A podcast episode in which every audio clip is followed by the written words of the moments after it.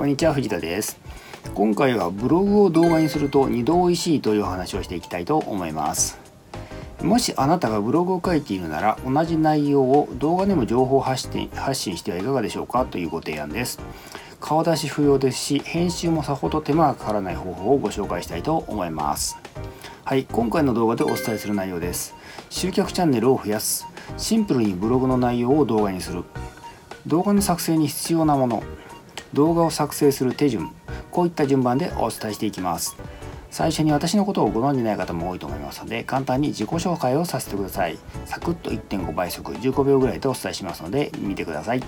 藤田博と申します。ウェブ集客コンサルタントをやっています。大学卒業後15年ほどシステムエンジニアとしてサラリーマンをやっていました。脱サラ独立してフリーのコンサルタントとして14年ほどやってこれております。現在は顧問契約とオンライン講座をサービスして提供しています。よろしくお願いします。はい、えー、集客チャンネルを増やすということで今回ご紹介するのはですねスライド動画の作り方です。私がオンライン講座の教材として作っている動画や、えー、YouTube の中でもですねスライド動画でアップしている動画があるんですけどそれの作り方になります。誰にでもですねこういった動画が簡単に作成できますし容易に情報発信ですね利用できることを知っていただきたいと思います。対象としてはですね、えブログを書いて SEO でアクセスを集めている方今後そういうことをやろうとしている方です。ブログに加えてですね YouTube というですね新しい集客チャンネルを加えることができます。はい、えシンプルにですねブログの内容を動画にするっていうことでブログに書いた内容をですねシンプルに YouTube 動画に転用っていうことですね。現時点でですね、え、YouTube から得られるアクセスっていうのは Google のアクセスに比べればですね、えー、はるかに少ないんですけどまあ、ですから正直言うとですね2倍にはならないんですけどただですね集客チャンネルが1つ増えることは間違いなくてですね将来的に動画からのアクセスはですね増えますので、えー、あってもですね持っていてもそういうチャンネルを持っていてもですね全然損ではないと思います。動画からですね自分のサイトへの誘導はですね YouTube の説明欄を使って行います。でただそれだけではなくてですね動画の中でですねえ自分のサイトへ誘導することをですね、え口頭で話して、え伝えることをですね忘れないでください。また最初から何回かですね説明欄に自分のですねサイトの URL があることをですね伝えるようにするといいです。これはですね動画を最後まで見る方が少ないのであの動画の最後に1回だけ告知してもですね効果が低いためですちなみにですね多くの YouTuber の方がやっている YouTube アドセンスっていうアフィリエイトですねで報酬を稼ぐのはですねえー、ちょっと難しい状況になってます。これはですね、アドセンス利用の許可が得られるまでにハードルがあってですね、チャンネル登録登録者数とかですね、動画再生回数っていうのに最低ラインが必要なんですね。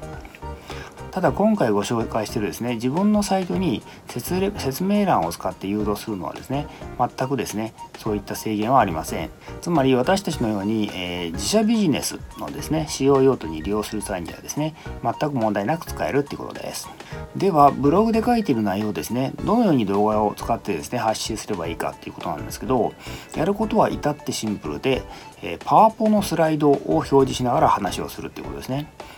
ですから顔出し不要です。もちろんですね顔を出した方が信頼性は高まりますけど無理に出す必要はですねありません、えー、女性の場合ですとですねメイクの準備なんかも大変でしょうからそれがですねあの障害になってですね動画の作成の動画作成の手が止まってしまう方が問題だと思います。はい動画作成に必要なものっていうことで、え次にですねパワポのスライドを表示しながら話をするですね動画を作るために必要なハードとソフトについてご紹介します。え私が使ってるですねソフトはですねカムタディア、え、2018ですね。PC 画面録画編集に使います。これ最新バージョンは2020ですね。次キーノートですね。これはプレゼンテーションスライド作成用ですね、えー、Mac でいうところのパワーポですね。あ Windows でいうところのパワーポですね。Mac の、え、プレゼンソフトですね。あと XMind これはプレゼン、えー、マインドマップ作成ソフトになります。他にもマインドマップ作成ソフトはいろいろあります。えー、ハード機器はですね、えー、私は MacBook Pro あと USB マイクですね。あと iPhone ですね。以上だ以上ですね。まあ、ある意味ですねシンプルすぎて驚かれた方もですねいらっしゃるかもしれませんけど本当にこれだけで十分動画の配信ができます。えー、私のオンライン講座の動画の中で私の顔が映っている動画があると思うんですけどあれはですね、えー、MacBook のインカメですね、えー、モニターの上についているカメラで撮ってます。カムタジアの機能で画面の録画をしながらですねインカメで PC の前に座っている自分のですね自撮りができるっていうことなんですね。もちろん私はですねビデオカメラや iPhone を使ってですね自分や他人を撮影することもあります、えー、YouTube の方はですね iPhone で撮ってますしただオンライン講座のオンライン講座の動画の方はですね大半は、えインカメで撮影してるっていうことになります。カムタジアはですね PC の画面を録画しているソフトでですねマイクから、えー、音声入力しながらですね撮影することができます。カムタジア Windows 版 Mac 版でもどちらでもソフトがありますし私が使ってるのは Mac 版で、え英語版しかないんですけど Windows 版の方はですねもう昔から日本版日本語版があってですね機能面でも Mac 版よりも優れてます。画面録画ソフトですね、えー、無料のものもあります。Windows の場合はですねバンディカムっていうのがあります。キーノートはですねプレゼン用のですね、えー、スライド作成に使うものなんですけど Windows の場合はですね、えー、マイクロソフトのですねパワーポイントがあるとあると思いますのでそれでいいと思います。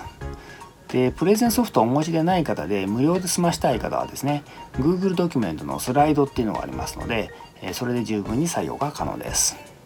XMind はですね、マインドマップを作成するソフトですが、え、マインドマップはですね、手書きでもいいので必須ではありません。ただですね、口述しますが、スライドではなくて、マインドマップで動画を撮る方法もありますので、その際に使います。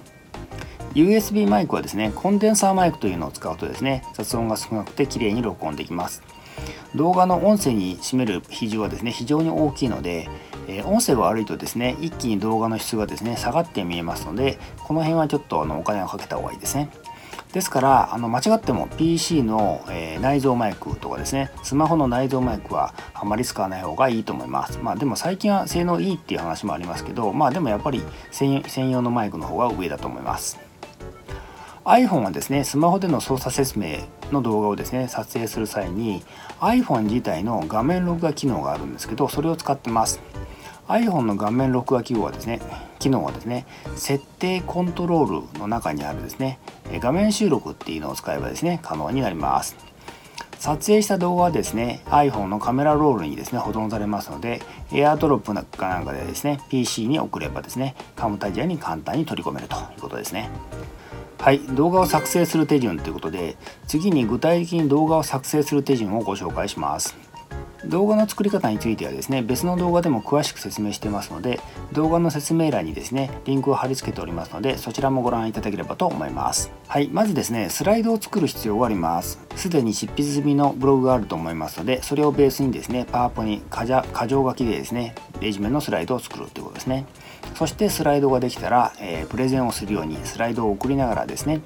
カムタジアなどで、え、PC 画面を録画しながらマイクを使って説明をするということですね。録画したファイルはですね編集してアップロード用のファイルにしてですね、えそれで動画は完成です。あとは YouTube にアップロードしてタイトルタイトルを設定して説明欄には自社サイトの URL を貼り付けて、え完了ということですね。最後にですね動画の内容によってはですねわざわざスライドを作成しない、えー、マインドマップをそのまま使って動画を撮るっていう方法もあります、まあ、結構横着な方法なんですけどなるべく早く簡単に情報発信するためにはですね極力手間を省いた方がいいので、えー、方法としてこういうのもあるというふうに、ご認識いただければと思います。はい今回は以上になります。